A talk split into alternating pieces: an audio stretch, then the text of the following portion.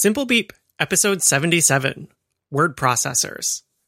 Hello, and welcome to Simple Beep, a podcast looking back at the history of Apple and the Mac community. I'm Ed Cormany. And I'm Brian Sutorius. And on this episode, we're going to talk about a whole class of software that we might have touched on a couple times in previous episodes, but we haven't really done a deep dive on and looked at the breadth of options that were available in the classic Mac era for word processing, a task that we obviously still do frequently today. So before we get into that, we usually have follow up in this section. We don't really have any items from previous shows, except I wanted to say thank you to everybody who has gone and purchased a Simple Beep shirt. Oh, yes. Since they've gone back up on our Cotton Bureau store. As you're listening to this, it's getting very close to Christmas. So if you had wanted one for Christmas, it's a little bit too late. But the good news for everyone is that if you were undecided in the past, since the shirts are now available completely on demand, they will be available for purchase for the foreseeable future. So as soon as you decide that yes, you definitely want that simple beep shirt, you can go to our website and there's now a link at the top of the website for the shirts and it'll take you over to our Cotton Bureau store. So thanks again for everyone who's purchased and uh, just wanted to remind people that it's available. And sometimes in our follow up section, we cover uh, n- recent news in the tech community, the tech atmosphere that uh, touches on topics we've talked about. But in this case, there's a recent news event that uh, helped inspire the topic for this very episode. Well, I think that we had actually chosen the topic already and we were starting to do some of the research. And then I saw this link come across and thought, oh, well, I have to mention this in the show. So we're going to talk about word processors today. And we think of word processors as a class of software. And I think that we'll talk a little bit about the distinction between that is a robust distinction now between a text editor and a word processor, which was a blurrier line in early computing days. But we're talking early microcomputing days, personal computing days. And this uh, news article. It's a it's a slightly sad article, but uh, it is an obituary. Uh, and the headline from the New York Times is Evelyn Berezin, 93, dies. She lived a long, full life. And the headline is Built the First True Word Processor. It has this great picture of her sitting with the device that she invented, and she was president of this company, and it was called the Data Secretary. Uh, there's if you scroll down in the article, there's another image of just the computer itself, and I would say I, this is almost like a mini computer rather than a desktop computer, and reminds me a lot. It's got a portrait orientation monitor. Reminds me a lot of the Xerox Alto in terms of its physical design. I think that it was a white text on black kind of situation as opposed to the Alto, which was black text on white, but this was truly the first designated word processing device uh, outside of you know a general purpose computer that then could have some sort of text editing capabilities, and it was sold as a word processor to businesses. And this woman who I had not heard of before was was a pioneer in this field, and it's a really nice write up of that uh, of her contributions, and uh, definitely wanted to share that. And uh, you know spread this story about how we got to some of the applications that we'll talk about as we move over to word processing on the Mac. We figured we'd get started before we get into, like Ed said, true word processing, which gets into a little bit of page layout and advanced text formatting with uh, styles and rules and rulers, and instead start with the uh, more straightforward text editors that were first party software applications bundled with your classic Macintosh. And there's really no better place to start this section than with the application TeachText, which was a very straightforward plain text uh, reader and writer. And it was so named TeachText because it was actually in itself an example application for software developers. It was a, a, pretty straightforward app. It was just, you know, one window that took plain text and you could save, you could open, and you could do a Basically, that was it. And uh, early on in the classic Mac era, Apple offered the source code of Teach Text freely available to software developers who wanted to poke around and see how this very simple application worked and use it to help them create their own. Uh, as Ed and I both did, and as I'm sure many people did, uh, the extent of poking around and figuring out how things worked in that era was mostly done in ResEdit and not in um, something that would actually deal with the the code, the data fork in something like Code Warrior. Well, as I looked into TeachText myself for this episode, I realized that the entirety of the application is in the resource fork. You could see the entirety of it in ResEdit. And of course, there is one of those code, C-O-D-E uppercase resource types that I'm sure has the bulk of the, the functions.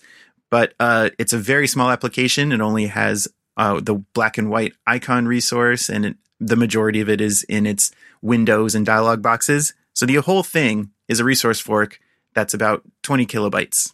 That's not much, but considering that it was bundled uh, and that most things were running off of floppy disks at the time, uh, your editor couldn't be that large to begin with. And of course, the files that it produced were very small, basically ASCII text. So, what, one byte per character. And I don't think really anything else because, as you said, there was sort of no styling and it was at first limited to just the default font 12 point Geneva, nice and readable on screen.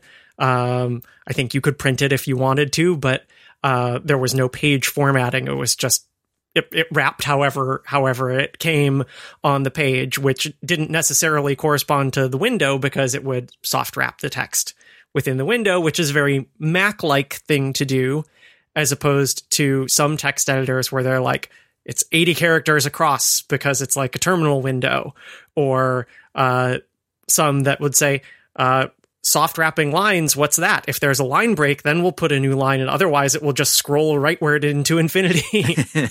so, like you said, in that way, it was a good Mac citizen and a good example app for developers. And then in terms of the what I was mentioning with the storage size itself, the file format was limited to 32k of text. So that would be about what 32,000 characters. Is that right? Am I doing the math right? yeah. Which is not enough to write your novel, but it uh, at least not without breaking up uh, every chapter. Uh, so it was limited in that way, but it was a good proof of concept and could lead on to other things. And uh, like I said earlier, it wasn't just for writing and saving, but often it was just for reading because uh, a, a common trope of Mac software early on was including the README file on the disk or the the downloadable that it came with. And uh, this was one of Teach Text's two file types. There was, of course, the uh, all capitals text, T E X T, which was a read and write document. And then there was the TTRO, teach text read only. And uh, I'm sure everyone who used a Mac in this era remembers the icon of uh, a like a gray front page newspaper. it says extra. Uh, these were the read only files that people would create in Teach Text or later Simple Text. And then, as far as I know, change the file type code in ResEdit to basically lock it to a read only document like you said, Brian, one of these features, one of these main features of having TeachText in the system was so that these README files were available and readable. And in that sense, it's kind of like the role that Preview serves in macOS today, where it's a bundled system application. Of course, Preview is much, much more capable and handles many more file types, and it has gained features throughout the life of OS 10 and current Mac OS. But one of the reasons that it's there is so that you can open a basic file type. Like in this case, if you were distributing software and wanted to have the equivalent of a README file, if you're going the Unix way, you're going to go plain text old school, kind of like the, the TTRO kind of file. But if you were doing that with a piece of consumer software now, I would think that you would probably include it as a PDF, which would open in Preview, the parallel bundled app. Uh, fortunately, I think we have gotten past that awkward era, although I see it, especially when we're researching software for this show, where people would bundle their README files as HTML, sometimes HTML with like a folder full of assets with some expectation that when you double clicked this, it would like render nicely in a browser. And frequently this is not the case. Uh, so I'm glad that we've gotten past that, past that sort of awkward era from one simple file type to, well, I don't know if PDF is a simple file type, but certainly a universal file type that we think has really almost as much staying power as the plain text that uh, that simple text would output. And as far as I know, if you have an ancient teach text file and you have anything that will open a .txt on your Mac today, it just works, right? I think so. You may have to do some kind of jiggering like force the .txt at the end of the file. Right. And I guess you may have if you have uh, something that is particularly old, you might have some kind of character encoding hell to unsort. But uh but good modern text editors have the ability to uh, flip through those pretty quickly as well. So yeah, it's a it's a highly portable app and highly portable format. And one final thing about teach text, and especially along the lines of setting an example for developers to learn from as they make applications that feel like a Mac application. Uh, teach text also had an Easter egg where you option select about teach text from the Apple menu. This was, of course, in the Finder and lots of other Apple software. And in teach text's example, if you regularly selected about teach text, you'd get the names of its two primary authors. And if you option select about teach text, you get uh, a bunch of additional thanks for other people who chipped in. As always, uh, always look for things and always hold down the option key in the about box.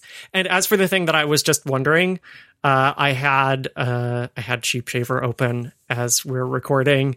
Um, whether that's a good idea or not, um, it's pretty stable uh, I opened up an app that we'll talk about in a minute, Simple Text, and just typed some stuff in there, saved it as untitled with no extension, came back over to my current macOS environment and just double clicked on it, and lo and behold, it opened. No problems whatsoever. Excellent.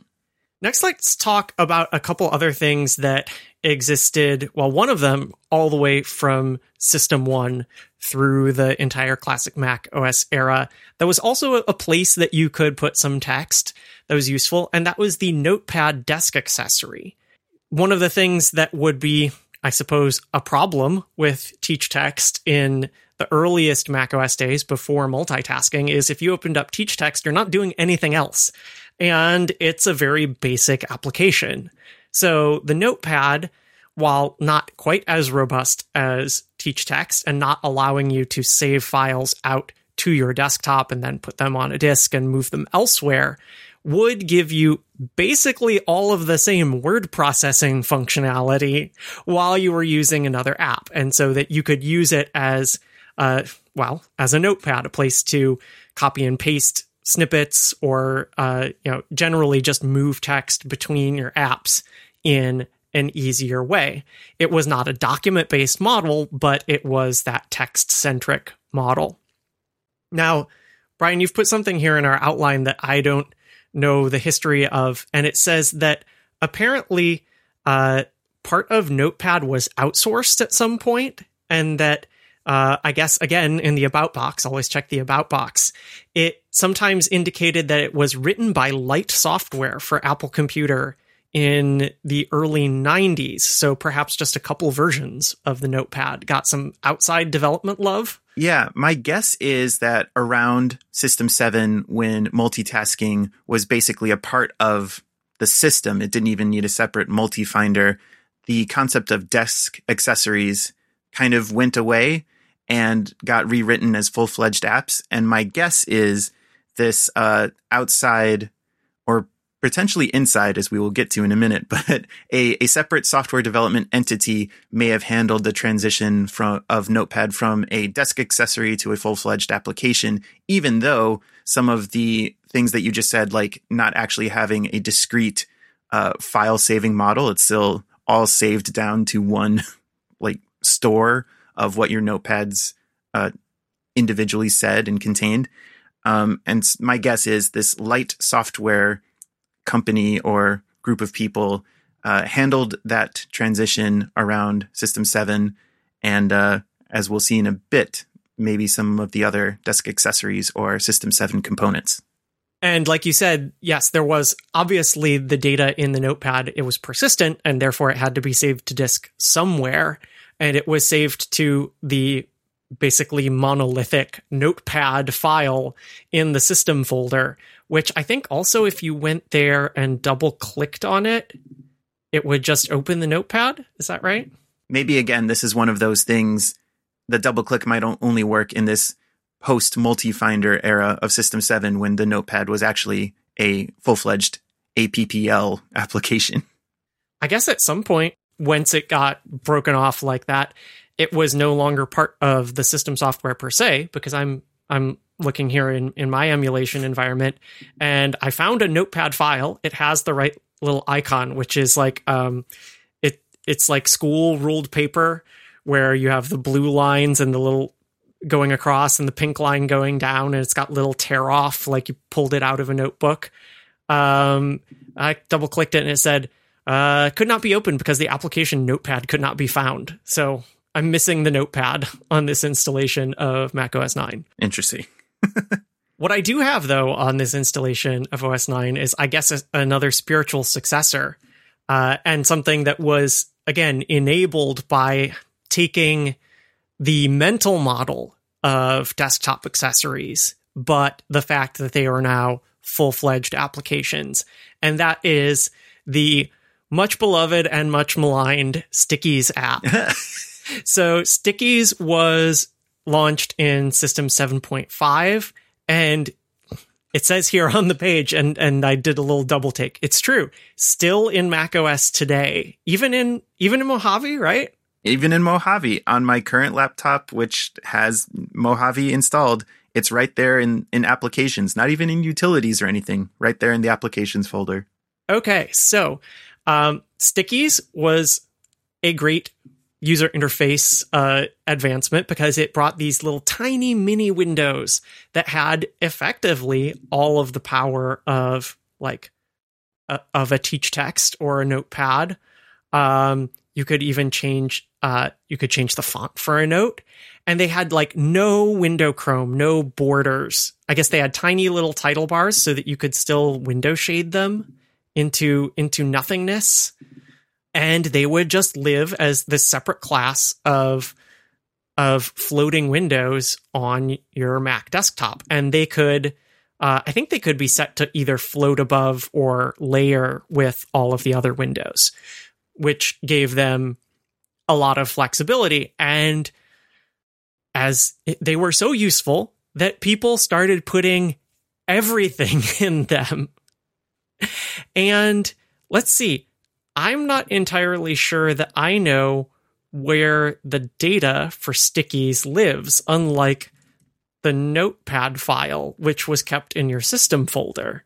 And this was part of the kind of, I think, scary part about people putting their life into stickies is that, yeah, it just worked. And whenever you turned on your Mac, back came all the stickies, but they were like they were not saved somewhere where you could lay a hand on them. And it's not like, you know, it's not like Apple Notes now where you think, ah, yeah, I don't know exactly where the the file that corresponds to this note in the Notes app on my Mac or on my iPhone or my iPad exists, but I know that it's all synced through iCloud. And I know that I have several devices that I can open up and confirm that the data is in multiple on multiple devices and therefore also safely in the hands of Apple somewhere. Stickies was just it was just this sort of data dump. yeah, um I had the same thought as you and I was looking through the uh the classic Mac emulation that we've got going. And as far as I can tell, it's its preferences file. oh boy. Uh, and and like you were talking about with Notepad, you could have you know as many individual stickies as you wanted, but you couldn't really save them out to discrete files. They were part of this monolithic data store that uh, is lumped in with something that you never think to have like uh, data data, right? Preference files were more about settings and, you know, like flags, not, not the like data contents of the application. So I just searched around my Mac right now and I think, but I don't know if I found the corresponding thing now, uh, which is in my user library. There's a file with no extension called Stickies database, camel cased. that must be it because I just opened the Stickies app and it says that it was modified within the last minute. Okay, so that's good. That's the Stickies app though in current Mac OS, which actually looks shockingly like um, the one in classic Mac OS. Even has the same kind of mini window bars. They're not title bars because there's no title in them. And here's an odd and backwards comparison to the classic Mac OS. In the, the stickies in classic Mac OS had two window widgets, a zoom and a close, but no window shade. I, so I might have misspoken uh, a few minutes ago. And double clicking their title bars in classic Mac OS does nothing. They are they're expanded always. In current Mac OS, Mac OS 10, there are three widgets they are in the classic Mac OS positions with the close, close box on the left and the other two on the right.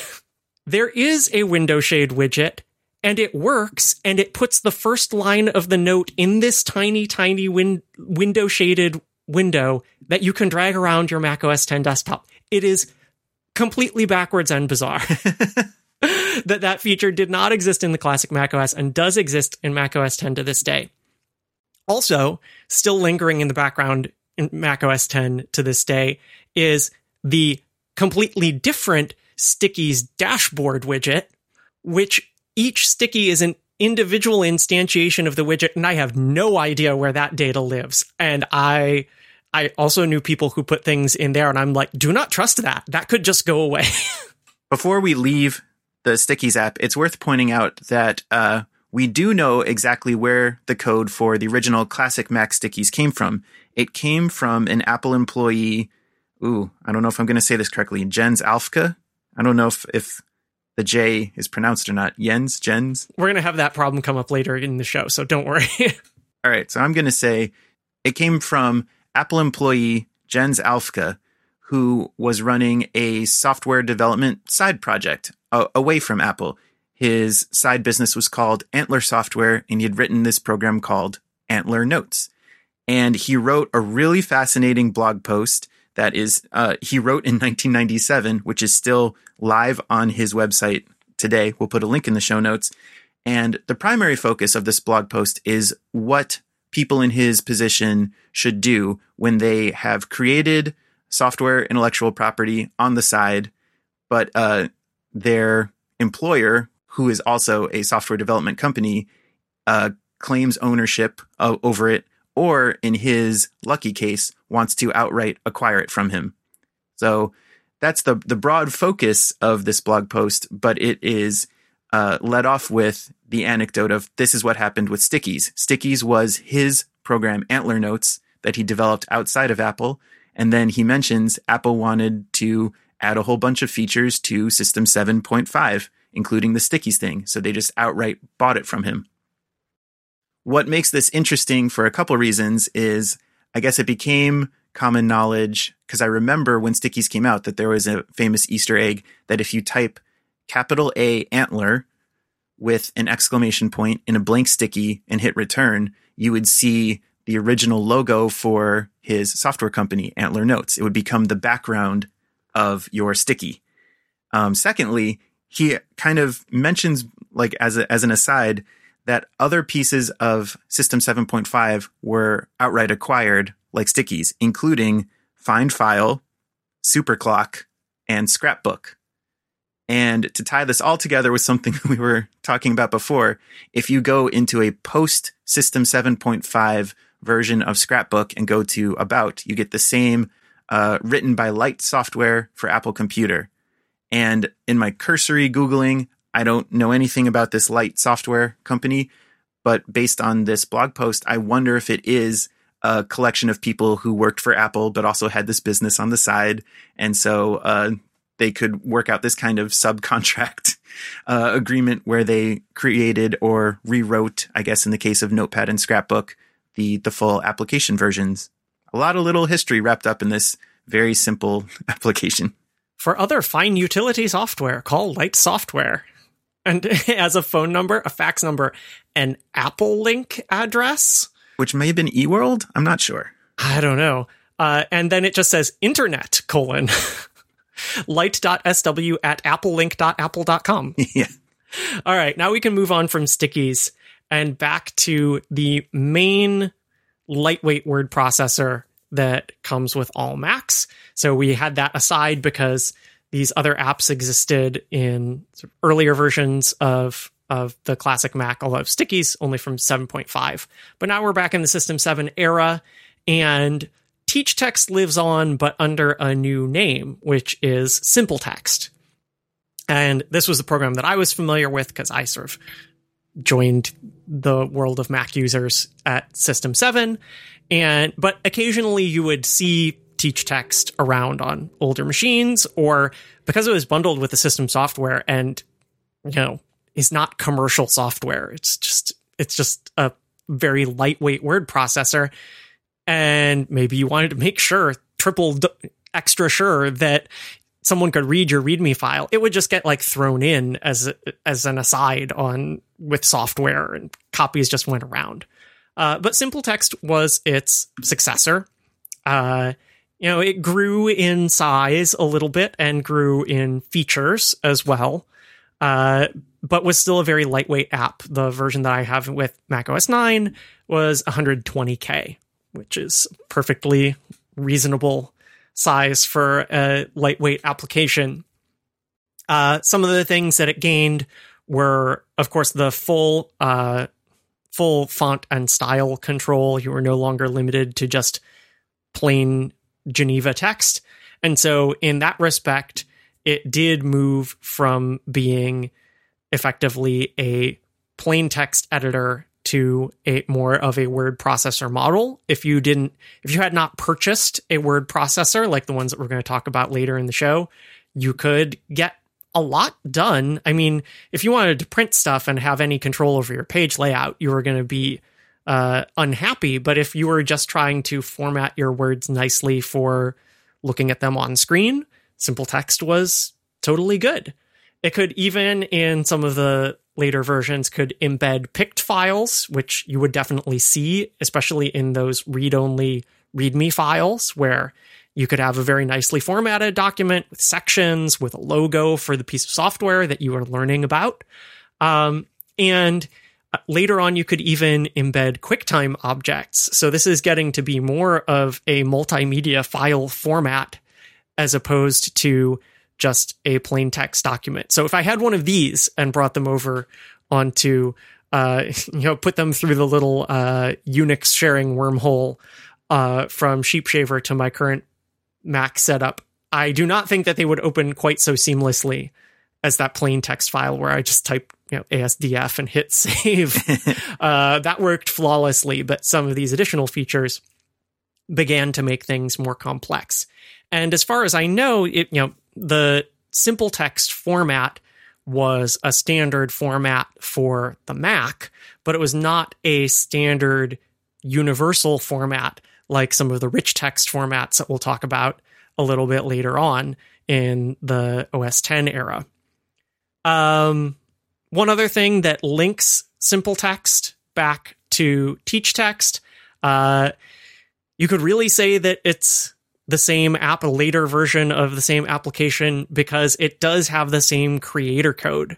So it is still TTXT. The T still stands for teach, but the application's name has changed. They did not make an STXT uh, way of differentiating between these. The notion being that because it was system software, you are going to only have one version, hopefully the latest version, running on your machine, and that it should seamlessly handle all of those README files and text files that had been created in the six system versions previous. And one final feature of simple text that I think we've mentioned before, especially how we as children loved to drive people nuts with it, is the fact that simple text, once uh, plain talk became a feature of macOS and the text to speech, the speak text option, that was a menu item in simple text. Any Mac has simple text. You can sit down, you can type in arbitrary text, you can hit speak text, and Fred will start speaking it to you at the system volume. And like, what are you going to do about it? um, the only way that you can stop people from doing this is to get them to change their behavior because there's no way that you can like rip simple text out of the heart of the system. I mean, yes, you could delete the application off of a Mac that you had in your control, but that was obviously going to run you into some problems when you needed to read a README file, for example. So, uh, this op this feature came along for the ride, and because we were rotten kids, we loved to type weird things into it and uh, and annoy our friends, parents, and teachers. I'm guilty of that in I think all three of those categories. And let's say uh, th- this has not changed. I mean, here we are. It's 2018, almost 2019, and uh, now in shortcuts on iOS, there's a speak text thing, and you can go in there and put in any arbitrary text that you want, and you can have it use the Siri voice, and you can speed it up and you can slow it down, and it's still entertaining to me. All right, uh, to close out this section on Apple's first party text editors that came bundled with the system, we should talk about what we are left with today Text Edit. And uh, this appeared with the very first versions of Mac OS 10, uh, public beta onward to today's Mojave. And uh, it came along with the NeXTSTEP and uh, Unix based operating system, OpenStep, etc., that Apple acquired when it acquired NeXT, and of course was the foundation for Mac OS 10. Uh, but similar to all the way back to Teach Text, one of the cool things about Text Edit is that Apple also provides its source code for developers today to use as a reference when they create Mac apps. And we'll put a link in the show notes. It is still live at developer.apple.com, though there is a note that it hasn't been updated since macOS 10.9. Though I don't know if TextEdit, the application itself, from a user standpoint, has uh, changed in any way since macOS 10.9, which I think was Mavericks. And the important reason for including this and including that source is because TextEdit from macOS 10.0 was an example of a Cocoa app. So to give developers an idea of how Cocoa worked and how it was integrated in the system, that was the reason for including TextEdit and for distributing its source code. And really, it's one of those things where it shows you, again, the simplicity where there's basically, there are system text editing APIs where they were trying to show developers, look, you can do this in Carbon, but you're going to be bringing over, you're going to have to write a text editor all for yourself. Whereas in Cocoa, you can basically say, put text editor here. yeah. It, it, would essentially import all of the basic functionality of the main window of the text edit application, including all of the like system wide shortcuts that apply there, including because of its NeXTSTEP heritage, the weird Emacsy Unix kind of stuff that is available in every Cocoa compliant text field on OS 10 to this day, and also because of the shared heritage on iOS. So there was just an article on MacStories, I want to say within the past week, that got some buzz from some other like classic Mac and old timer kind of people, uh, because Federico Viticci was saying he was extolling the virtues of editing text on iOS with a keyboard because obviously it gives you many, many more shortcuts. And some of these are the common like text selection shortcuts that we're used to, like holding down option and shift with the arrow keys to move in different ways. But then there are these weird ones that have these Unix uh, type flavor to them.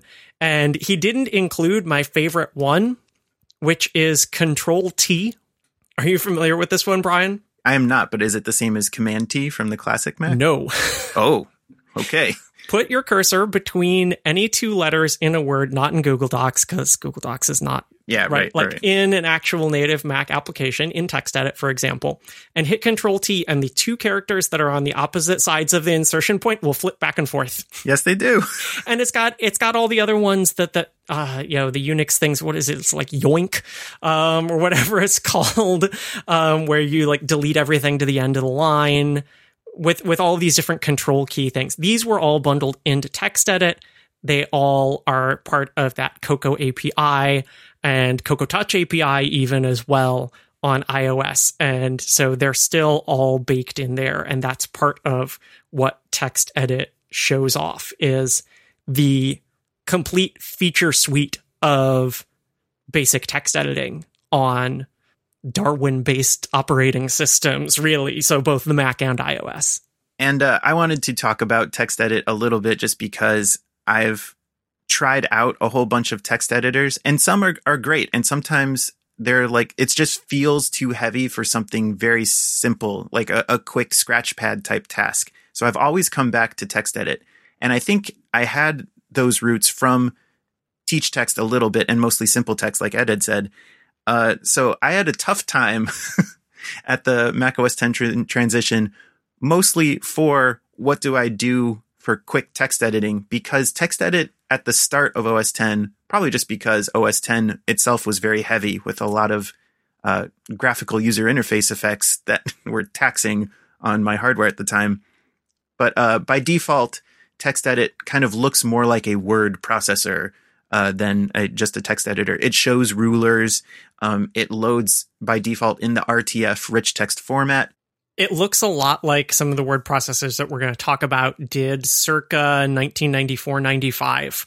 So it's even more advanced than some of these word processing apps were in the late 80s and very early 90s.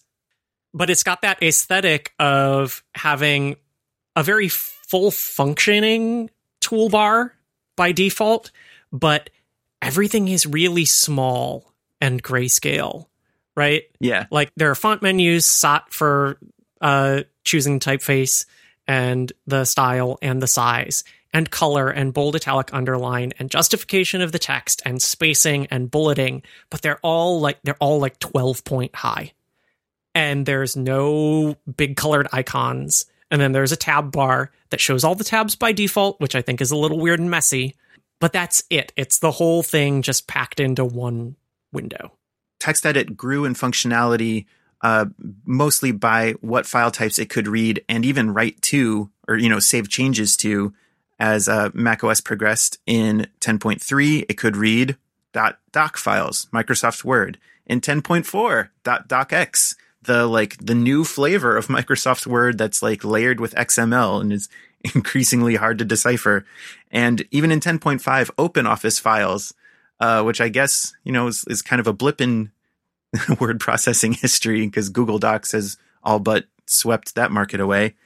Um, but all throughout all of this, I once I learned how to make TextEdit in Mac OS 10, Mac OS whatever, uh, look and feel like simple text and teach text of yore. I haven't gone back, and it's uh, you know you can turn off rulers in a view menu. You can turn off basically any of the the document window Chrome, and then in the preferences you just make it default to plain text instead of rich text.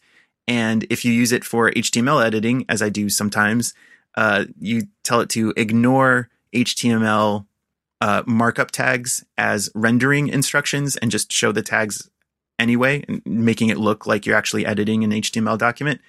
And uh, if you want to go the extra mile, set the default font to. Uh, I use a monospace font, but you could set it to Geneva. but uh, once you do that, I tell you, uh, on any modern Mac machine that's capable of running a modern Mac OS, uh, TextEdit launches like before the bounce finishes in the dock, and you're right there ready to write with none of the like window Chrome of of a full fledged word processor. Yeah, I had an awkward transition period early on in Mac OS 10 because I I didn't quite understand the real distinction between word processing and, and text editing um, and that I needed a third party text editor. because I always had simple text. And if I wanted to do word processing, I opened up ClarisWorks or AppleWorks because that was my word processor. And this notion that the bundled text editor was not behaving like a text editor anymore kind of infuriated me.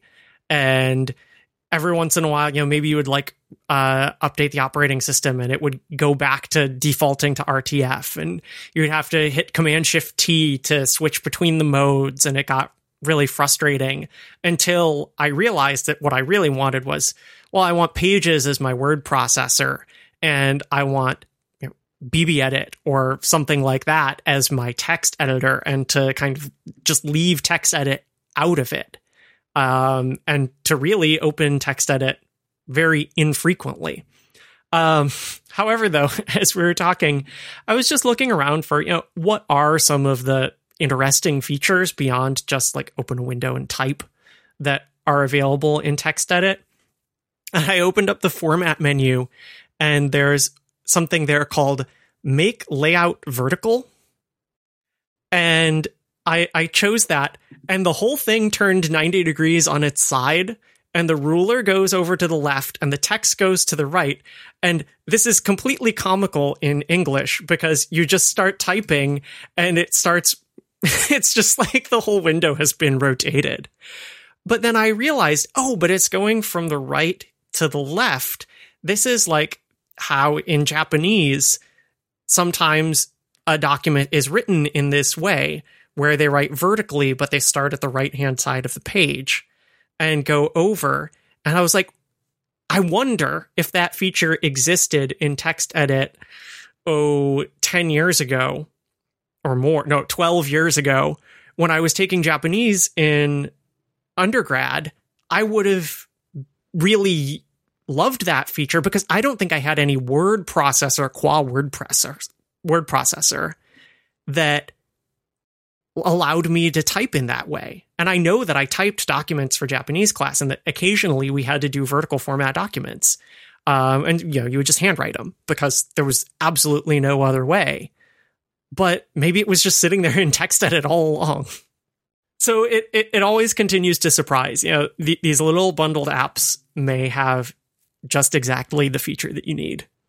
Let's close the curtain on bundled quote unquote text editor apps and get into first party and popular third party full fledged word processors. Because there were a few. So, the first one that, of course, comes to mind, both chronologically and because it's right there in the name, is MacWrite, which launched along with the original Macintosh. Uh, MacWrite and MacPaint were the flagship first party applications uh, being written by Claris inside of Apple at that point where they were still 100% in house, and then Apple thought that they would become completely independent, and then they sort of got stuck in limbo as the subsidiary, and now they're FileMaker. a couple couple things happened in between, but that's that's the long and short of it. They also, of course, developed MacDraw, which I think came just a little bit post launch, um, because the first applications were the word processor and the bitmap drawing application. And these were what sold the Mac. These are what sold the GUI for showing you how you could do word processing in a black text on white background environment and how good that looked, just like you could on a Xerox Alto. Um, but those were not really commercially available. and MacPaint, which of course you could think of the um, the Japanese woodblock uh, image and hello were the, the iconic things that were created to show off the graphical capability of the Mac. And these were by necessity two completely separate applications. And we'll focus on MacWrite. Uh, like I said, it was developed by Claris, and we did a show on ClarisWorks, which we'll link in the show notes. And one tidbit that I wanted to bring out of that, though, was the fact that ClarisWorks was originally going to be called MacWorks to tie it even more closely to the heritage of MacWrite, except that the MacWorks name had already been trademarked for a completely different piece of software that was used to emulate Lisa applications on the Mac. Which, boo, because that was not really useful anymore. Now, I'm going to I'm putting this in here because I want to say that I have never really used MacWrite and I tried to use MacWrite in preparation for this show. If you go to uh, Macintosh Garden, you can get a nice download that has five different versions of MacWrite all in one little .sit bundle. But I could not get it to launch on practically anything. So my stable classic Mac environment is through Sheepshaver and it's running Mac OS 9. And these apps are too old to run properly in Mac OS 9. And so I put them into the Basilisk and they all crashed. And it's hard to say whether that's them or the Basilisk. Very hard to say. However, um, there are a couple versions. We'll link to a MacWrite 1.0 software emulator that's available on the Internet Archive. And because of the stripped down system that's used on the emulator and just the limited feature set of MacWrite 1.0 itself, this is very, very basic. we were just talking about uh, the current version of uh, of TextEdit and all the things that it can do, and its predecessor Simple Text and the relatively robust amount of things that it can do. And then you look at Teach Text. MacWrite 1.0 was a lot closer to Teach Text than it is to text edit. So almost comically limited by our current conception of what a word processor is. So you have basic font styling and tab ruler. That's basically the whole interface. Uh, in the one that we're linking to, the only three fonts that you can choose are Chicago, Geneva, and Monaco. I think again because that's what was available in the system package there. So if you had installed additional fonts on your Mac, they would be available. And you could select multiple fonts within a document and you could have multiple font sizes within a document. So you could do some basic styling. Uh, but then there are these buttons for text spacing. And as far as I can tell, they only apply to the entire document. So you could not have one double spaced paragraph and one single spaced paragraph. It's all or nothing. It's effectively applying a style to the paragraph as it you know, all of the paragraphs throughout the document. Uh, so it's really interesting to look at that because I think I think looking back at Mac Paint, yes, it's like a one bit bitmap graphics software, which is extremely limited by our current standards, but you can you can still kind of see the power in it or the relative power that it was offering at the time. Whereas looking at MacWrite, it's almost so simple that, and, because we do so much with text on all of our devices still to this day, whether we're doing text editing or word processing or sending iMessages or email or whatever, it's such a limited suite of features that it almost doesn't feel like an app, much less a flagship app. If it had anything going for it, it must have been the first mainstream application of WYSIWYG text quote unquote layout in that you could have multiple different typefaces and each one perhaps with their own sizing or uh, the simple formatting like bold or italic and it would look that way on the screen and it would look that way coming out of your ImageWriter or LaserWriter that is exactly it it was the as a piece of software it is really unimpressive by today's standards.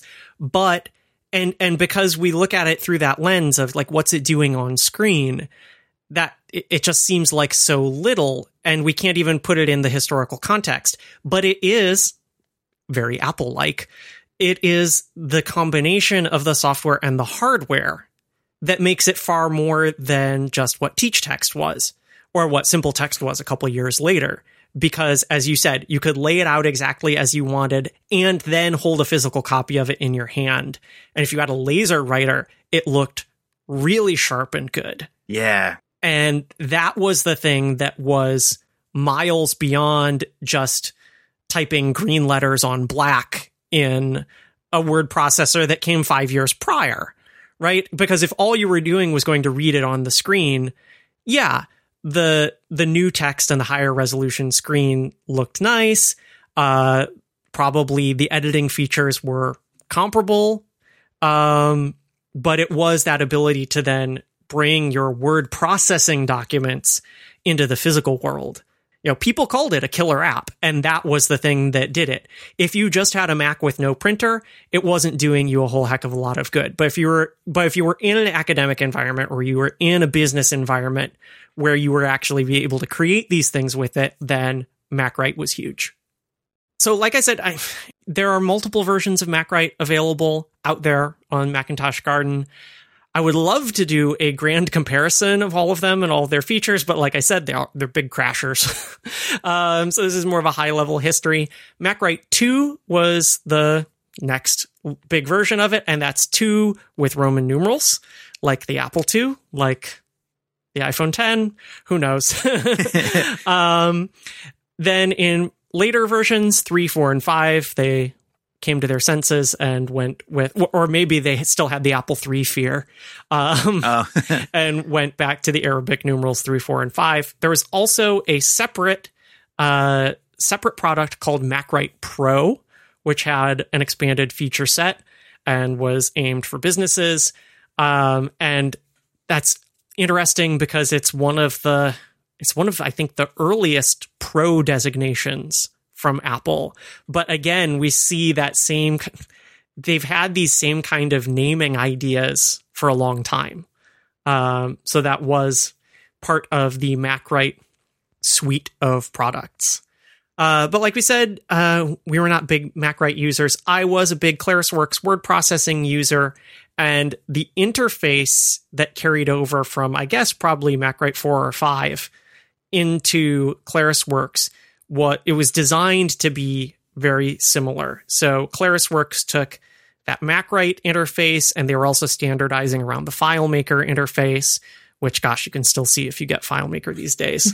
and so they wanted that to be a seamless transition, if not in the names, because they couldn't do that. Um, but it sounds like, based on the history of ClarisWorks article that uh, we'll link in the show notes, the code base was not shared at all. They totally rewrote the ClarisWorks word processing engine, but they deliberately designed it to look like MacWrite because, well, they could because they were within Apple. They had every right to do so. In fact, they would have had every right to use the code base, but they decided that that was not how they wanted to go. They wanted to modernize it and to integrate it with the other features of, of ClarisWorks. But I do remember that interface very fondly. Um, and I think that the ClarisWorks word processing interface looked very clean in that same way that TextEdit still kind of does today, and that many word processors do not. Um, but we remember those interface elements. Um, Brian, you had a, some that you particularly remembered.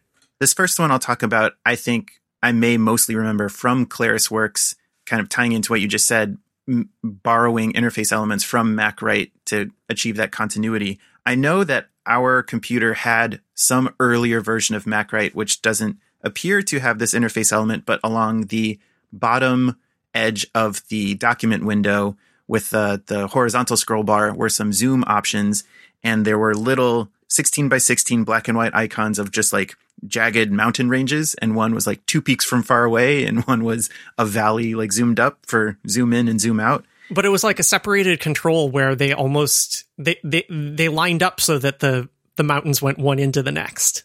That's right. Um so i definitely remember that interface element again primarily from clarisworks but um as we can link to borrowed from macwrite but uh, the other interface element that I definitely remember because it seemed so clever that, and I don't think it was carried over into ClarisWorks in any version, was the vertical scroll bar, the box, the grabber that you could grab and drag, displayed the current page number right in the middle.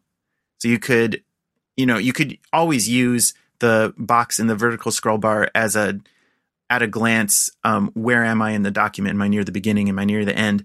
But in MacWrite, I think since the original version, if you had a multi-page document and you wanted to know literally what page you're on and maybe the footer or the header with the page number was out of view, you could just look at the scroll bar.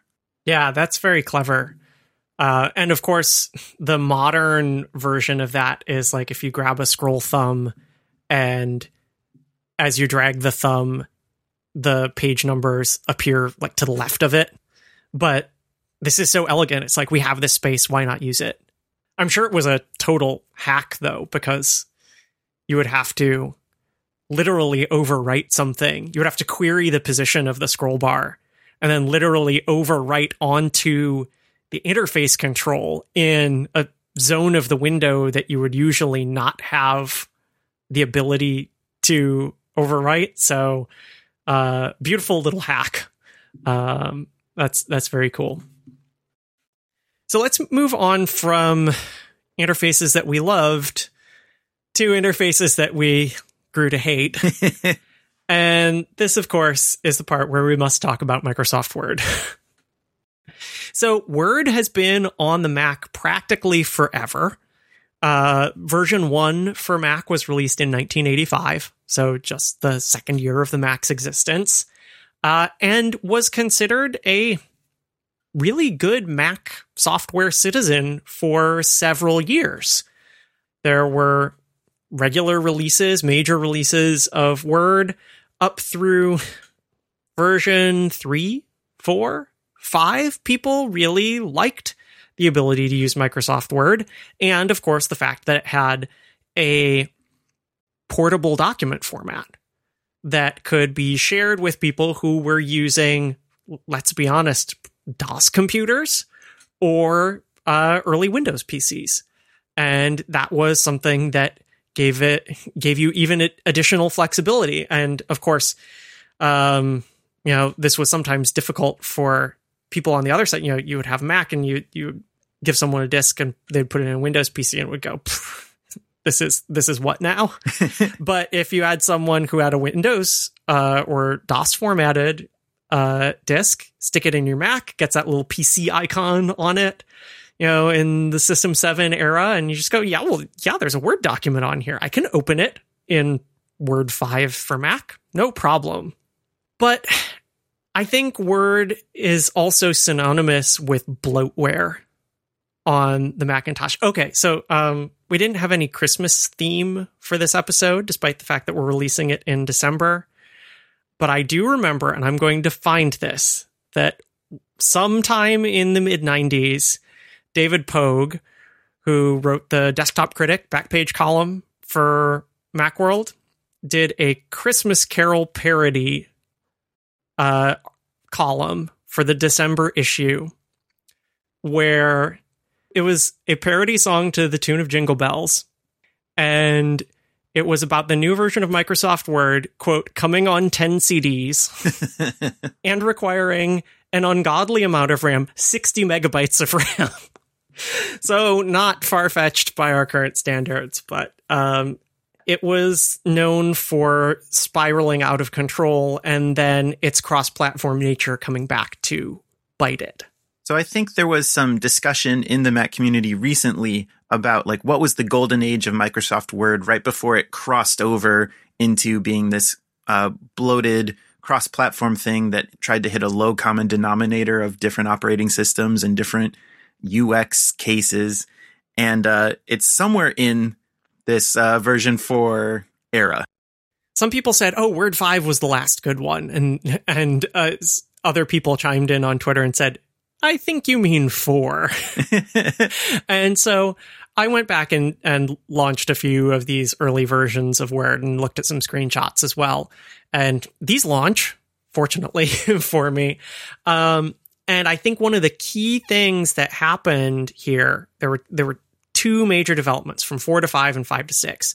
So the four to five transition included the introduction of this screen wide floating toolbar that lived outside of the document windows. Because it was to the point where if you had a sensibly sized document window, you couldn't fit all of the controls that Microsoft wanted to cram into the toolbar. And so they said, okay, we'll make it just go across the entire screen. And if you need another row, we'll add on another row. And this was Word working its way down into palette hell. um, I think that, you know, you, maybe we can find some and put in the show notes. There are fun screenshots from, I want to say, like the late 90s, later versions of Word, both on PC and the Mac, where if you set the default to like show all of the palettes when it launches, there's like a two by two inch square that you can type in, and the rest is just like overblown interface junk. So it was headed that way uh, in version 5, even though that was still an all Mac code base written by an all Mac team. And then the thing that people say was, you know, the real end of it was when they wrote Word 6, which basically they said, why are we maintaining this separate Mac version? Let's just take all the Windows features and throw them into the Mac version one for one. Uh, we don't need to redesign it to be a Mac like application. It doesn't have to look like it runs on this computer. It just has to make Word happen. And that was where people said, okay, I'm I'm done. This is not a Mac application anymore. um, and it looked pretty bad. And uh, it had that reputation of being, because it was effectively ported uh, as opposed to written, that was part of the reason that it was such a resource hog. And looking at it going, my goodness, you know, TeachText is 20K. yeah. And this app is tens of megabytes, is constantly running out of RAM just because I started typing a second paragraph. What a garbage piece of software. and that was where it stayed, where the Mac versions of Word stayed until what, like maybe two or three years ago? I don't even know if I can answer that because I haven't used Word in such a long time but uh, didn't even two or three years ago where they kind of recommitted to the Mac. It's also as this kind of like everyone has a cloud platform, including Microsoft. So now it's almost like these pieces of software are consumers from uh, file systems and data in the cloud. Yeah, but the thing that Microsoft did do recently is they did a whole re-architecting of Word, whole re-architecting of Office, and they started with the Windows versions. Um, but part of that mission from the outset was to have a common code base for all of the underlying engine and features of Office. And then to have separate Mac and Windows teams that wrote the UI on top of that to make them Windows like and Mac like, but also to have sort of a unified branding, like with the colors. So, one of the weird things that Word does now is by default, uh, all of the window chrome is blue because that's like the brand color of Word, but not on the Windows version to my knowledge, but on the Mac version, you can go into preferences and say, no, please give me a regular aqua window, which I do when I have to use Word. The bottom bar is blue, which still actually looks pretty good. And of course, you have the ribbon, um, which is, it's fine. I tend to collapse it most of the time. Um, and then it just kind of looks like a text based toolbar and you can pop it down when you need it. Uh, the one thing that drives me bananas. This is like this is like the flip side of putting the page number in the scroll bar in MacWrite, where you're like, ah, you've hacked on top of the basic window Chrome, but this is good.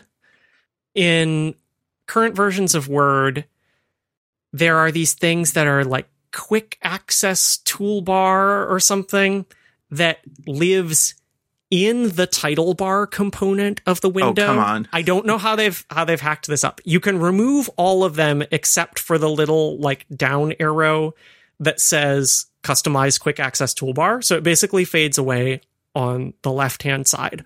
On the right-hand side in the title bar Chrome is your search within document field. Which is fine. That's a nice to have always available kind of thing. To the right of that is this goddamn smiley face. it is a smiley face with a little down arrow menu next to it. There are two things in this menu.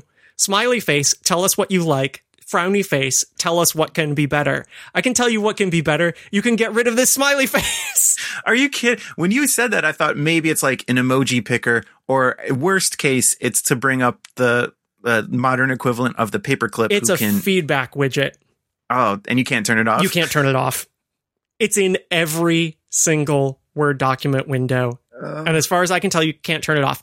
I saw this for the first time when they put out beta versions. So when they were going from the old, looks like a non retina kind of iOS 6 Mac ugly thing of the previous generation of Word to the new one, which are, you know, they're light, they have nice flat design uh, with those bold colors blue for Word, green for Excel, red for PowerPoint that was up there in the beta version. And I thought, okay, yes, I am running free beta versions of all of the Office suite. You gave them to me for free, which was nice. And it's beta software. So you want to have the beta feedback tool available in every single window, right? Presumably because also if you trigger it from that window, it would send some diagnostic information like this is the document that he's viewing right now. Nope, still there. Final versions, cloud version, whatever I'm paying for. It drives me mad. And it's only like it's a binary. It's like smile, I like it. Frowny, I don't. yeah, that's it. Oh man. Anyway, do we have anything to say about classic word? I'm sorry, I went on a modern word rant, but um, maybe that's just maybe that'll be just the nostalgia that people need for you know remember when we hated Microsoft in 1996. Yeah, um, I basically just wanted to say that uh, I think you can trace a very clear uh, correlation between Microsoft Word gets more popular, perhaps in spite of its UI and UX decisions, at the time that MacWrite hits its uh, decline.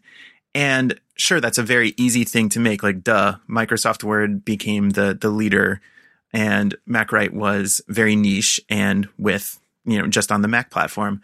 But I think uh, if you want to look a little farther, I guess this is about both pieces of software. Uh, there is a, it, it MacWrite was in a tough spot where uh, initially it was the killer app, right? Like everyone was just expected to get it. And then uh, competition happened and they tried to keep up, but I think competition was always outpacing MacWrite. To say nothing of its weird state within Apple, where it's like it's part of Claris. Is Claris part of Apple? Is Claris, you know, fully independent? And I think that like there were too many bad things going on with MacWrite as Microsoft Word, both in its in its own right as a Mac app, but also its larger context in the world of your files will also be uh, compatible with PCs and DOS and, and the larger world. Um, that really like MacWrite had no chance as Word got better. And it's it's sad because as we've said, like I think people's favorite versions of Word, whatever they may be, were probably on par with what the version of MacWrite was at the same time. But uh, these competing factors led us to the the situation we're in today. Yeah, and it's exactly the same thing with Pages, right? I mean, it's a great word processor, but it clearly doesn't get a whole lot of love within Apple. Updates are few and far between. When it gets rewritten, half the features go away, and people wonder, is that ever coming back? And then, yes, seven years later, in some you know random Tuesday point release, uh, the feature that you wanted is it's back, guys. Uh, someone had enough time uh, you know, they're they're allocated ten percent on on the pages team, and uh, it happens eventually. Um, meanwhile, uh, you know, ask a lot of people uh, who do a lot of heavy writing and are heavily invested in iOS.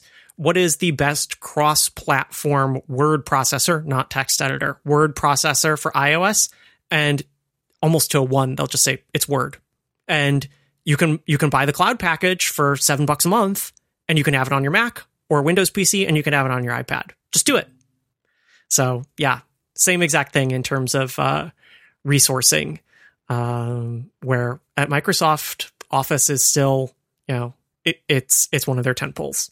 Let's move on to another third party application. And I'll take the lead on this one because this is what my family used. We were not a Microsoft household. Um, until it it was basically like you had to have Microsoft just to fit in, which I think was high school for me. Unless you had um what was it? The um the suite of translator plugins. MacLink Plus. MacLink Plus, that was it. There you go. Yes. We were a big MacLink Plus household because, uh, in no small part, we were a WordPerfect household. And boy, looking back at it, WordPerfect was garbage. It was just like, it had its own proprietary file formats and it was very siloed. And even, uh, talking WordPerfect on Mac to WordPerfect on PC, or even WordPerfect version X on Mac to WordPerfect X plus one on Mac was a nightmare.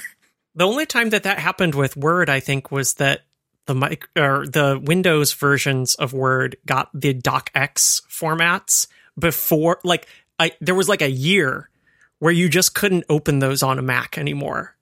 And that was a rough time. yeah. But apparently this happened all the time with WordPerfect, despite the fact that it was run by a single company.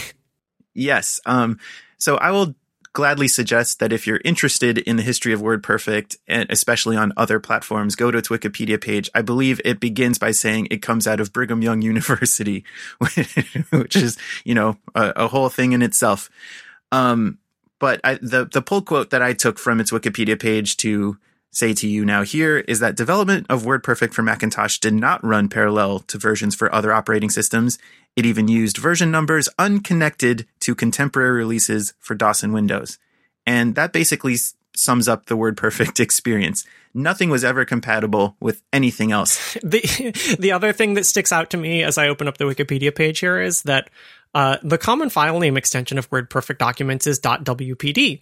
Older versions of WordPerfect also use the extensions .wp, .wp4, WP5, WP6, and WP7, which means, of course, that if you had the wrong version of the essay that you wrote, you're out of luck.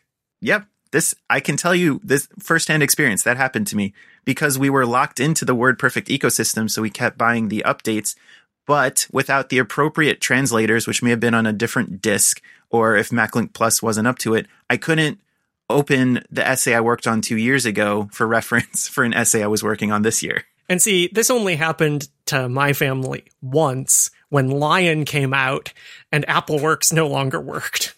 So I, there's not a whole lot to say about WordPerfect outside of the fact that until Microsoft Word really took off, I guess WordPerfect was a dominant uh, industry leader because it did have versions for multiple platforms, including even the Apple II.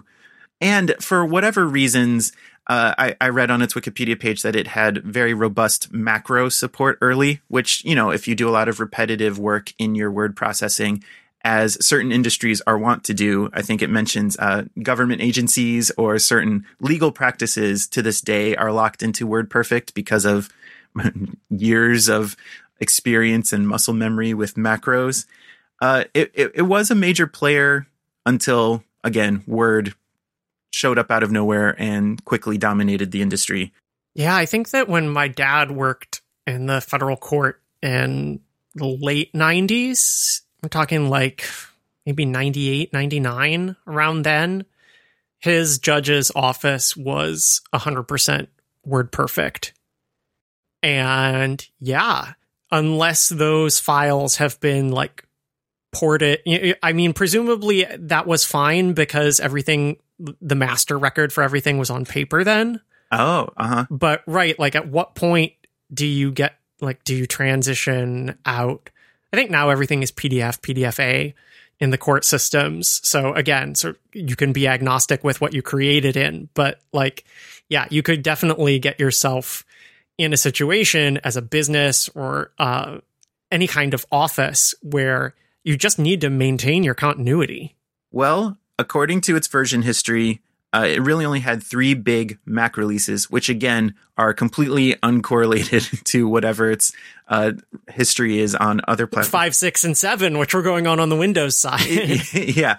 Uh, so version one was in 1988, and the final version 3.5e E for enhanced. We don't know what those enhancements were. were uh, less than 10 years later, 1997.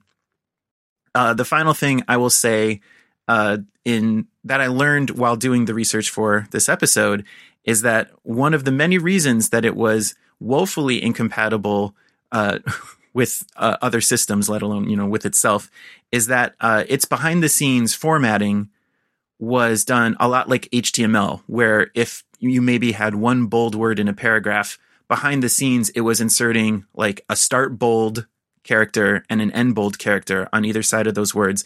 And they were invisible hexadecimal characters.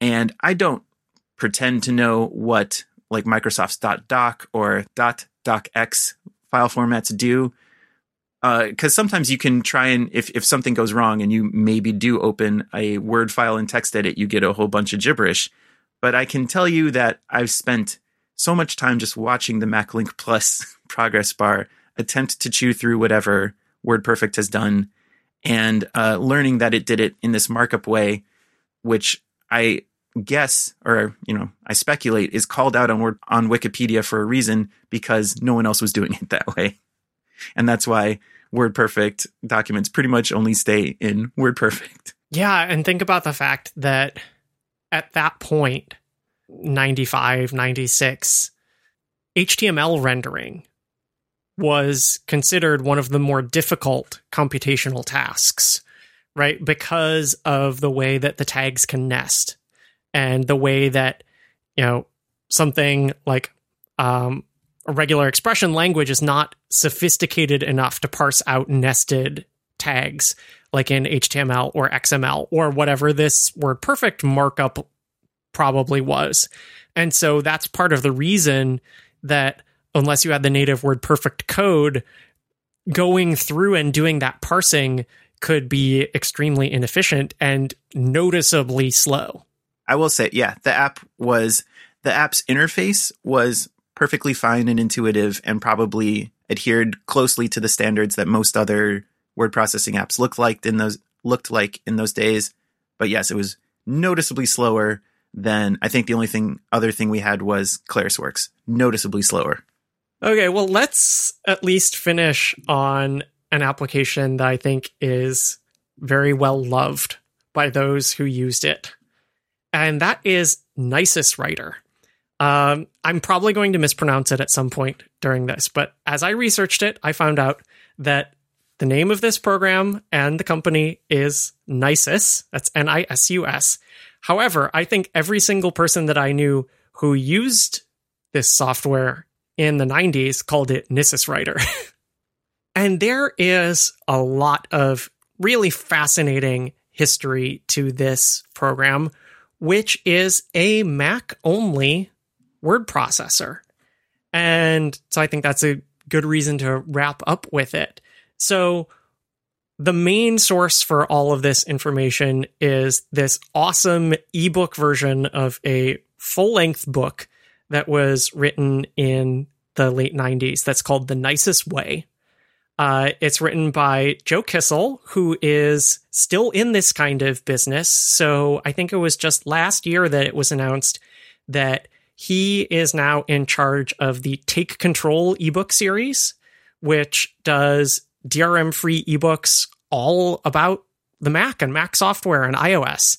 Uh, it was part of the TidBITS publishing empire, and the Engsts who run TidBITS decided to spin it off and hand it over to Joe, who had been doing a ton of the editing and writing work himself. Uh, and obviously, he's well suited to do that because he had been writing books about Mac software for many, many years, decades. Um, so at the beginning, though, of this book is a, an entire chapter essentially on the history of Nisus. So the creator of Nisus Writer is I'm here's this JY problem. I'm gonna I'm gonna go with the uh, more Polish pronunciation. I'm gonna say Jerzy Lewak. Uh, or maybe Jerzy Luwak. I don't know. He lives he lives in the United States now. Um, he lived in California when uh, Nisus was first created. Uh, but he was born in Poland and raised in England, and he's a physicist. And he started writing software for the Apple II in the late 80s, and he founded a company called Paragon Courseware. And they were making educational software for the scientific fields that he was interested in and that he was teaching. Uh, so they got started on the Apple II and were an Apple shop. And then they made their first Mac application a few years later. It was called Tech Fonts. And it was filling a gap that he had in his work, which was that he loved the Mac. He loved that you could do GUI word processing on it, but he didn't have any way of inserting the formulas that he needed for his scientific papers. And so it was essentially an equation and formula editor. And at that point, he wanted to have a, a unified suite for all of this to work together. And he started developing a text editor. And I think really at the beginning, it was a text editor as opposed to a word processor. And this was called the quality editor, uh, or QUED, uh, Q U E D. And some of the things that got built into this text editor were really robust find and replace features that carried on and were one of the hallmarks uh, once things became Nisus Writer. So Paragon had, I think, updated its name. They had dropped courseware and were just a, a general software company now. They had a larger portfolio and they were working on their first true word processor based on the code base of Quid. um, and they needed a name for it, and someone on the team found this word Nisus in an unabridged dictionary. You will not find it like in the macOS system dictionary or a smaller collegiate dictionary. Um, I presume it's Latin derived. Um, there, there's a delightful, uh, we'll, we'll, link to uh, the WordNik page for it, um, which has multiple definitions for it. The one that I found that I love the most is a striving, an effort, a conatus. uh, so, like, yeah, this is a word for people who love uh, obscure Latin words, clearly. But that they decided that this was a, a good word to represent their their piece of software. Um, presumably because it was some effort for them, and then you know you could also create things with it. Uh, eventually, it became their flagship piece of software, and they renamed the company Nisus. So at launch, it got actually a lot of traction in the Mac community. You would think that coming into the word processing market in 1989 would be difficult because you're up against MacWrite in its heyday, still, Word in its heyday for Mac and all the rest, right? Right. Yeah. So, what were some of the things that gave Nisus its advantage? Well, it was just an incredibly powerful word processor. And I think, kind of like some of the features that you mentioned with WordPerfect, Brian, where it had, it put the emphasis on processing, where you could have automation and those kinds of things uh, and really do more with the words as opposed to MacWrite, which was more focused on, well, you're just going to type the words individually, but then you're going to make them beautiful. So Nisus, of course, had the layout features that it needed to compete, but it had this really more advanced word processing engine underneath it. So this was released in 1989 version 1.0 had unlimited undos. And 1989, you know, the most powerful Mac model is probably in the 2 series or in SE30. So it's, you know, it doesn't have a lot of power to work with or a lot of memory to keep your your editing history in. Right. So it was doing some very clever things to be able to keep that either all in memory or still in a lightweight fashion written out to scratch on disk. Um so that was pretty amazing. It also, by default, had multiple clipboards, 10 clipboards that you could save stuff to. Um, I guess in the pre System 7 era, this would help you stay all within your word processor instead of having to bounce out back and forth to the Notepad DA. Mm-hmm. And it had this feature called Power Find, which is effectively as powerful as regular expressions but without learning all of the weird backslashy syntax that you have to do to write regular expressions, like in a Unix environment or wherever you're doing your your regular expressions work. And I think it's it's really interesting. So the Power Find interface, you, it's basically a mode that you could turn on in their find and replace window. And it's really fascinating because um, you could either do regular find, power find, or power find pro. Power find pro let you type in the power find syntax yourself. So much more like regular expressions, although they use brackets and colons and stuff instead of instead of backslashes. But what the regular power find had, it was a GUI and it would put in tokens that look very much like tokens that you would have in a modern app like shortcuts on iOS or like Hazel on the Mac, where you can say match files that have this token pattern. And that token is any number or any character or a punctuation or a word. Um, and it let you just insert these and come up with these advanced search and replace. So extremely powerful in that respect. One of the things that was weird about PowerFind is that it was so powerful that it needed extra interface. And so for this very beloved Mac application, it has this sort of Windowsy behavior where when you invoke the PowerFind mode, the find window gets its own menu bar. inside the window and it's rounded like a Mac menu bar. Oh, well, that at least it's got that. so it recognizes it as a Mac app, but it, you know, right? Like that was one of the things that, uh, you know, that was one of the key interface differences between Mac and Windows in the 90s is like, oh, well, they put their menu bars inside the windows. So how do you even click on them? Her, her, her, her. um, as opposed to the Mac putting them all the way at the top. They got some flack for some of the more page layouty stuff that was missing in version 1.0. Uh, so version 2.0 added the ability to have footnotes. Bunch of academics going, "This is great, uh, but I need to put footnotes in my papers." and in version 3.0, they added style sheets. So they had full style capabilities from version 1.0, but you couldn't apply them across the document. And that was starting to be more of a checkbox feature for word processors at that point. The the toolbars inside of Nisus, I think, look really good.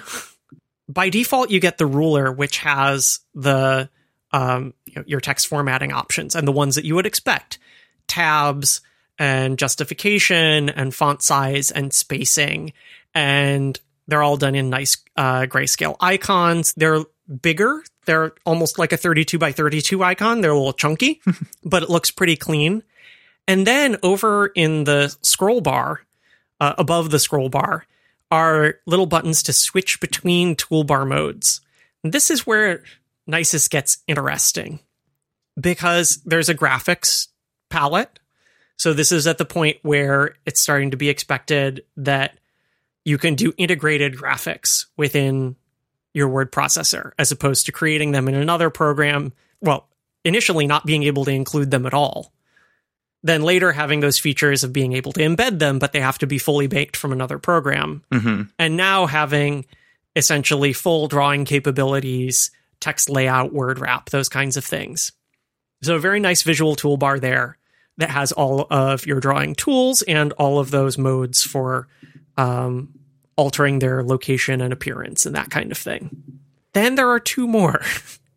There's a sound toolbar and a video toolbar for embedding these things in your word processing documents. so the way that this looks is it's like a tidier version of the ribbon interface that is now current in Microsoft Office. Because the reason that the ribbon looks terrible is because everything has an icon and a name, and the layout is completely inconsistent. Some are labeled above, some are labeled below, some are labeled to the side, some have large text, some have small text. This is very consistent and lets you toggle between those modes for space saving. But it also it also points to this underlying thing of why some people love Nisus and perhaps why some people didn't get into Nisus. Um, so here's a, a quote that I liked from the Nisus Way book. Nisus Writer has been called the Swiss Army knife of Macintosh applications. It seems to have a tool to just do just about everything, including some things that are not obviously useful. I sometimes say that if I were stuck on a desert island with my Mac and just one application, it would have to be Nisus Writer. Uh, Joe goes on to talk about when he first visited uh, Nisus software, and then he did, in fact, wind up working there for a few years uh, in the product team. He said, I thought I knew Nisus pretty well already. I'd written quite a few macros and in general felt quite to be the pro. I was shocked and delighted by what I saw that week.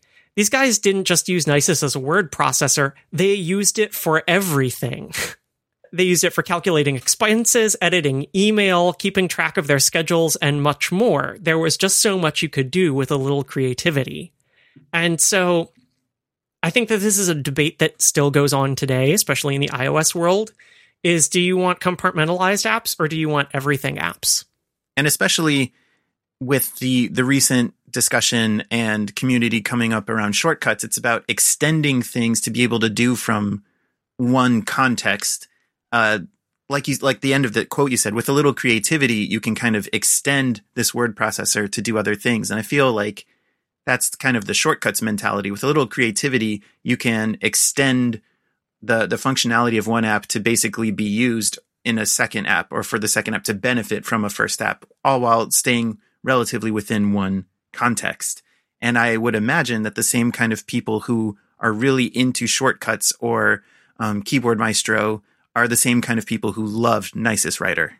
Perhaps, yeah. But it's also that thing of maybe th- there's another philosophy around those apps, which is that something like Keyboard Maestro is great because it can tie together two applications. Oh, uh huh. Right. And so you can pick the very best to do task A and the very best to do task B instead of editing your email in a word processor. I guess that's true. um, instead of making a poster board in PowerPoint instead of uh, drawing a furniture layout in Excel. right? These are all things I've known people to do, right? Oh, wow. and that's the kind of thing where you get into this mindset of I can do everything in here. Um, and I feel like there are these other applications that exist today where people think that, or, or where they just have a gap where they don't have a good application for what they need. And it's like, well, I need a drawing application, but I'm on Windows and the only thing I have is Office, so I'll draw everything in PowerPoint. It's like, well, yeah, I mean, a slide is a blank canvas that you can draw on, and the app has drawing tools, but it wasn't made for that. And the same thing here. It's like, well, Nisus Writer has this whole suite of audio tools, but what are those things doing in your word processing document. I mean, I think maybe we can see, or maybe it was just ahead of its time, though, because I mean, now you look at something like Pages, which is currently subsuming the features of iBooks Author, where, okay, maybe today it makes sense that something that really on the face of it at its core is most like a word processing document because it's a book, it's full of words but it needs to have these multimedia features. It needs to have rich layout. It needs to have video. It needs to have sound.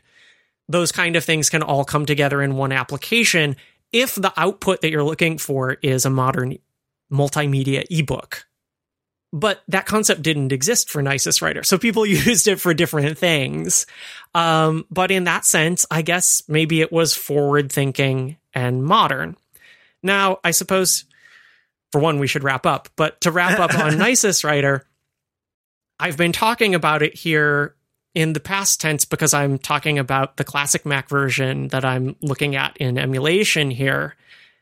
But and and this is the point in the other ones where we would say, okay, well, and Word went to hell, and the last version of MacWrite was five, and the last version of WordPerfect was uh, version 3.5e. It came out in 1997. So when was the last version of Nisus Writer? Um, October of this year. you can go to nisus.com and they still exist. Nisus never went out of business. They are still developing a Mac only word processor. It is Nisus Writer Pro, and you can download or buy. Uh, you can download a trial and you can buy it today. I'm on the website right now and I'm looking at their kind of hero screenshot, and it very much looks like a post Yosemite Mac OS app in the, in the way that they've maximized to full screen, the way the toolbar looks, uh, these uh, native controls. Yeah, it kind of has a little bit of that look of an independent app where they're like maybe one style behind. So yeah, so more more more Yosemite than Mojave, or like if you've ever used like BusyCal, and it's sort of just like, oh yeah, this is a Mac OS 10 app, but sort of maybe just a step behind. Like it has a lot of the sensibility of Pages, but also a lot of the sensibility of its heritage, and also the sensibility of something like Scrivener, which is a a third party writing application. Hard to call it a word processor, but definitely a writing application. And it lives on, which I think is really cool. And I'm really happy that they're still making a business of a independent third party Mac only word processor. Um, and there's part of me that kind of wants to check it out. Ooh, I'm looking. I'm still looking around their website. They also have Nisus Writer Express, a kind of pared down version. I think uh, if if we had recorded this a couple years ago, kind of like um, TextWrangler to BBEdit. There was also a version in the classic era. Ah, it was called Nisus Compact, and it was designed not to be pared down in terms of features, but it was a specially written version of Nisus for PowerBooks. Oh. That was designed to use as little RAM and access the hard drive as infrequently as possible to save battery.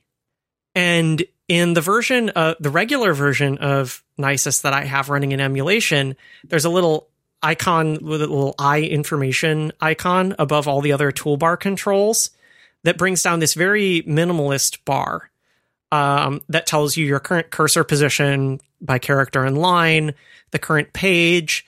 Uh, it has a clock, so I guess you could kind of go like full screen. It says 622K, which I presume is its RAM usage.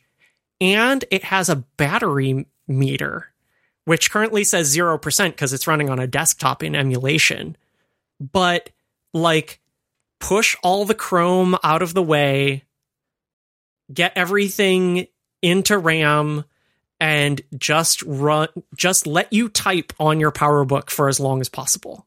That is really cool. And that's the kind of thing that, well, I mean, probably it's one of the things that kept them going on, right? Because you say, oh my gosh, Word is such a resource hog. I can write for 30 minutes and then my PowerBook is dead. and they're like, well, if you buy Nisus Writer from us, it will squeeze out all the juice of your battery for hours on end. And you can, you know, you can go to the library or you can write on a plane and actually get your work done. And those are the kinds of features that Apple was not going to put into MacWrite and that Microsoft was certainly not going to put into Word and um, whoever owned WordPerfect did not have their stuff together for that kind of right. narrow focused feature. But as a Mac only development shop, that was what Nisus could offer, and uh, they're clearly still offering things that are uh, appealing and uh, effective for for Mac users, which is really cool. It almost makes me wish that I had been a uh, dedicated Nisus user back in the day. Right, that we had like 25 years worth of Nisus files that presumably, unlike the uh, ClarisWorks and AppleWorks files, we could probably just open. Actually, I'm sure one of our listeners out there probably is a 25 or 30 year dedicated uh, Nisus user, and uh, you should write in and tell us what how that has you know saved your bacon at some point because you were able to just open up an old Nisus file that you had from uh, 1994. So I think that's exactly where we should leave it. I'm very happy about this though, because we usually end our shows on such downers. It's like, and then all the software died and you can only run it in Basilisk if it doesn't crash. This is exactly the opposite. Um, everyone go check out Nisus Writer and, uh, do get in touch with us. Um, if you've got a long story of your word processing history, if you need to edit it in Nisus before you put it into the contact form on our website, you can do that. Uh, and of course, you can find that at simplebeep.com. Also, shirts still available there. Oh, yes. If you've got a shorter story, feel free to find us on Twitter. The show is at simple underscore beep. And we are individually on Twitter as well. I'm at ecormany, E C O R M A N Y. And I'm at bisuto, B S U T O. Thanks for listening, and we'll talk to you next time.